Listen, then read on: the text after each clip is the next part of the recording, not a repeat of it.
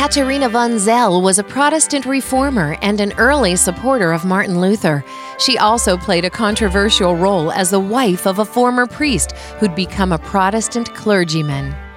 Katharina willingly opened their home to visiting students and other reformers, often at great danger in doing so. Among her first writings was a defense of her own marriage against opponents of clerical marriage.